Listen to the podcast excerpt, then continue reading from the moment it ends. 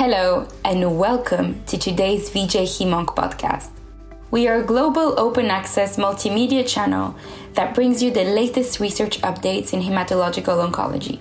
In today's podcast, we will hear from Irene Ghobrial of the Dana Farber Cancer Institute in Boston, Massachusetts, and Sigurdur Kristinsson of the University of Iceland in Reykjavik. Together, they will discuss the impact of screening for multiple myeloma precursor conditions. Dr. Ghobrial and Professor Kristinsson will start with an overview of the design and results of the iSTOP-MM and PROMISE studies before moving on to some of the questions related to the clinical significance of these precursor conditions and the impact of asymptomatic screening for MGUS and smoldering multiple myeloma. My name is Irene Ghobrial. I'm from Dana-Farber Cancer Institute in Boston, Massachusetts. My name is Sigurður Yngvi Kristinsson. I'm from the University of Iceland. Yeah, so the iSTOP-MM study is called Iceland Screens and Treats and Prevents Myeloma. So basically we wanted to ask, should we screen for MGUS? Does that lead to uh, an improvement in overall survival? So that's basically what we're doing. So we invited 148,000 Icelanders back in 2017 to participate. And uh, amazingly, we got more than 80,000 uh, patients that uh, gave informed consent. And now we have screened more than 75,000 samples for MGUS, and preliminary data show that 5% uh, of our population have MGUS or light chain MGUS. So we are following these individuals and trying to understand the impact of screening on overall survival, basically. Absolutely, and I think it's so complementary to what Sigurdur has just shown us. Uh, what we've said is let's try to look at people who are at risk of developing myeloma in the United States and ask the question if we screen people at risk or at high risk, will we find a much higher prevalence? And can we then say these are the people that potentially we can change the standard of care in the future for them? Because we don't want to keep screening the whole population. We want to ask questions specifically for certain people. So our inclusion criteria for the PROMISE study was people of African descent or black Americans or people who have a first degree family member with blood cancer.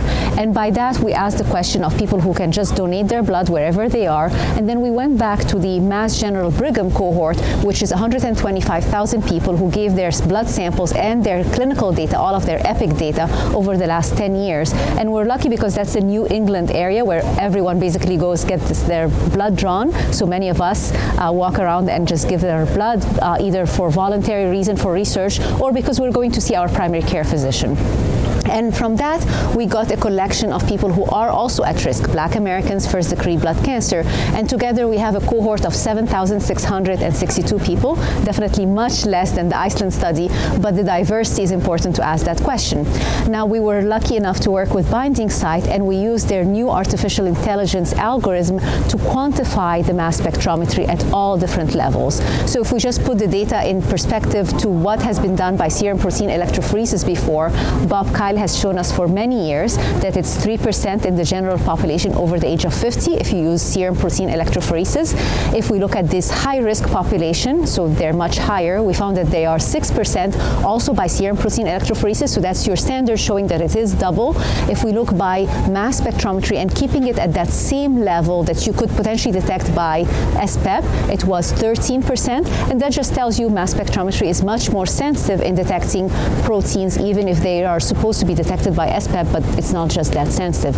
More interestingly, we found a large number of monoclonal gammopathies that were below that level of detection by immunofixation but they were still quantifiable and they were all confirmed by LCMS. So it's sort of the standard that this is truly a monoclonal protein. And we found that another 23%. So that age over 50, if you are black American, if you are a first degree family member, we have about a 40% of monoclonal gammopathies. And that surprised us. That was like the first time I looked at it saying, we're all walking around with this.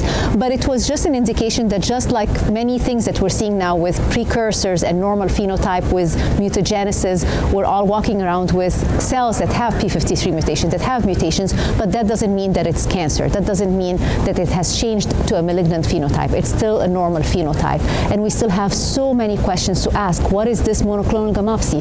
We know that in those patients, because we have overall survival data on them, because we followed many of those MGUS cohorts, the people who had MGUS, as well as the people who had a high level of MGIP, this new entity, monoclonal gammopathy of indeterminate potential, which is similar to CHIP in a way, uh, we found that they actually have a worse overall survival and they were associated with worse comorbidities, myocardial infarctions, cardiovascular disease, autoimmune diseases.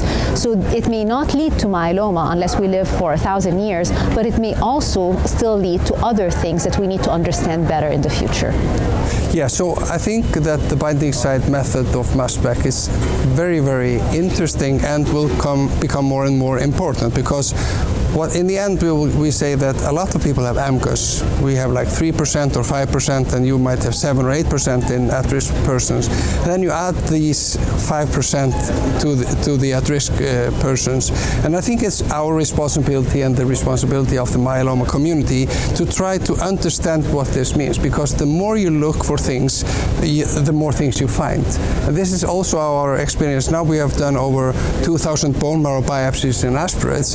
What we see see is we have much more smoldering myeloma than anyone has uh, even thought of. So 0.5% of individuals 40 years and older actually have smoldering myeloma. And we are talking about treating smoldering myeloma at this point. So we really, really have to understand and use these two screening studies to understand what is really the impact of the MGUS or the pre-MGUS or smoldering myeloma per se. We cannot go and give guidelines on clinical cohorts of these individuals where the real truth lies in the screening cohorts. I think that's very important. That's something that we need to discuss. And obviously, the, the mass spec, I mean, you are, are, way ahead of us there, but I think that's a, a, a fantastic tool to be used in the future. Yeah, and I totally agree. There is a difference between saying clinically what it means and what we should do. And I think both of us have that responsibility to say we should clinically follow up those patients and ask the questions what is the significance? What's the true significance clinically?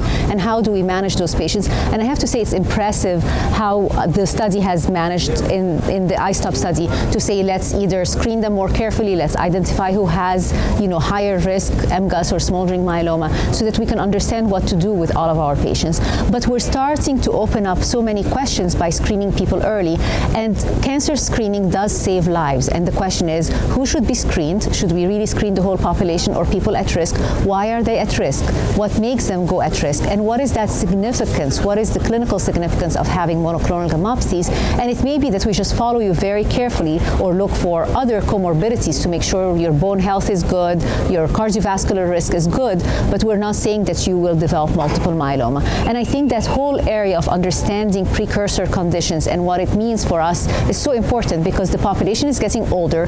All of us are going to be walking around with mutations. We know that from the CHIP mutation it doesn't mean that they're always clinically significant, but biologically, we're asking questions of does it dysregulate our immune system? Are we responding to infections the same way or not? Uh, so lots of questions to be asked uh, for both of us. But the important question to our patients is don't start, you know, asking, can I be screened? Because we're not there yet to recommend as standard of care. We're trying to carefully look at all our data and potentially come up with that answer in the future. Standard of care of screening in the future, we need to identify exactly what it means.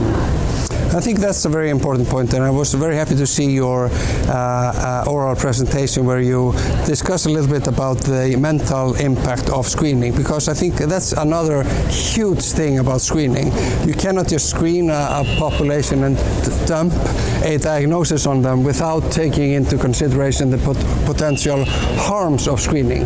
And that really hasn't been studied uh, enough in general in cancer screening. We screen for breast cancer, cervical cancer, and other cancers cancers, and we really don't know the negative effect of screening. So I think we are both taking that very, very serious, seriously to monitor mental uh, health over time because we don't want to get people worried because they have a very, very low risk of a disease that never knew even existed. Correct, and people will see, oh, I have a precursor condition, and will start asking so many questions, and you don't want to make them anxious for no reason. I think the most important thing is we had an anxiety questionnaire built in into the PROMISE study. And we also said we will never leave you alone. If we diagnose you with MGUS, even if it's a tiny MGUS or MGIP by mass spectrometry, we are here to take care of you throughout the journey. So every patient is followed up by our team, and we make sure they see a hematologist oncologist. We make sure they get the routine testing every six months, every year, depending on your risk. We try to see if they can get a bone marrow biopsy if they're eligible and want to do it. And I've seen many of those patients personally to make sure that we have that connection. We were lucky last year when we were able to see virtually many people that we were able to expand that. So I totally agree. You don't just dump that diagnosis and leave it, and we need to educate physicians of what does it mean to have an early MGUS or MGIP. You don't just let them get that diagnosis and leave them alone. Mm, yeah, I totally agree. Thank you for joining us today. We hope you enjoyed it. Don't forget to follow us on Twitter at VJ Hemonc and be sure to subscribe to VJ Hemonc podcast on Spotify, Apple, and Podbean.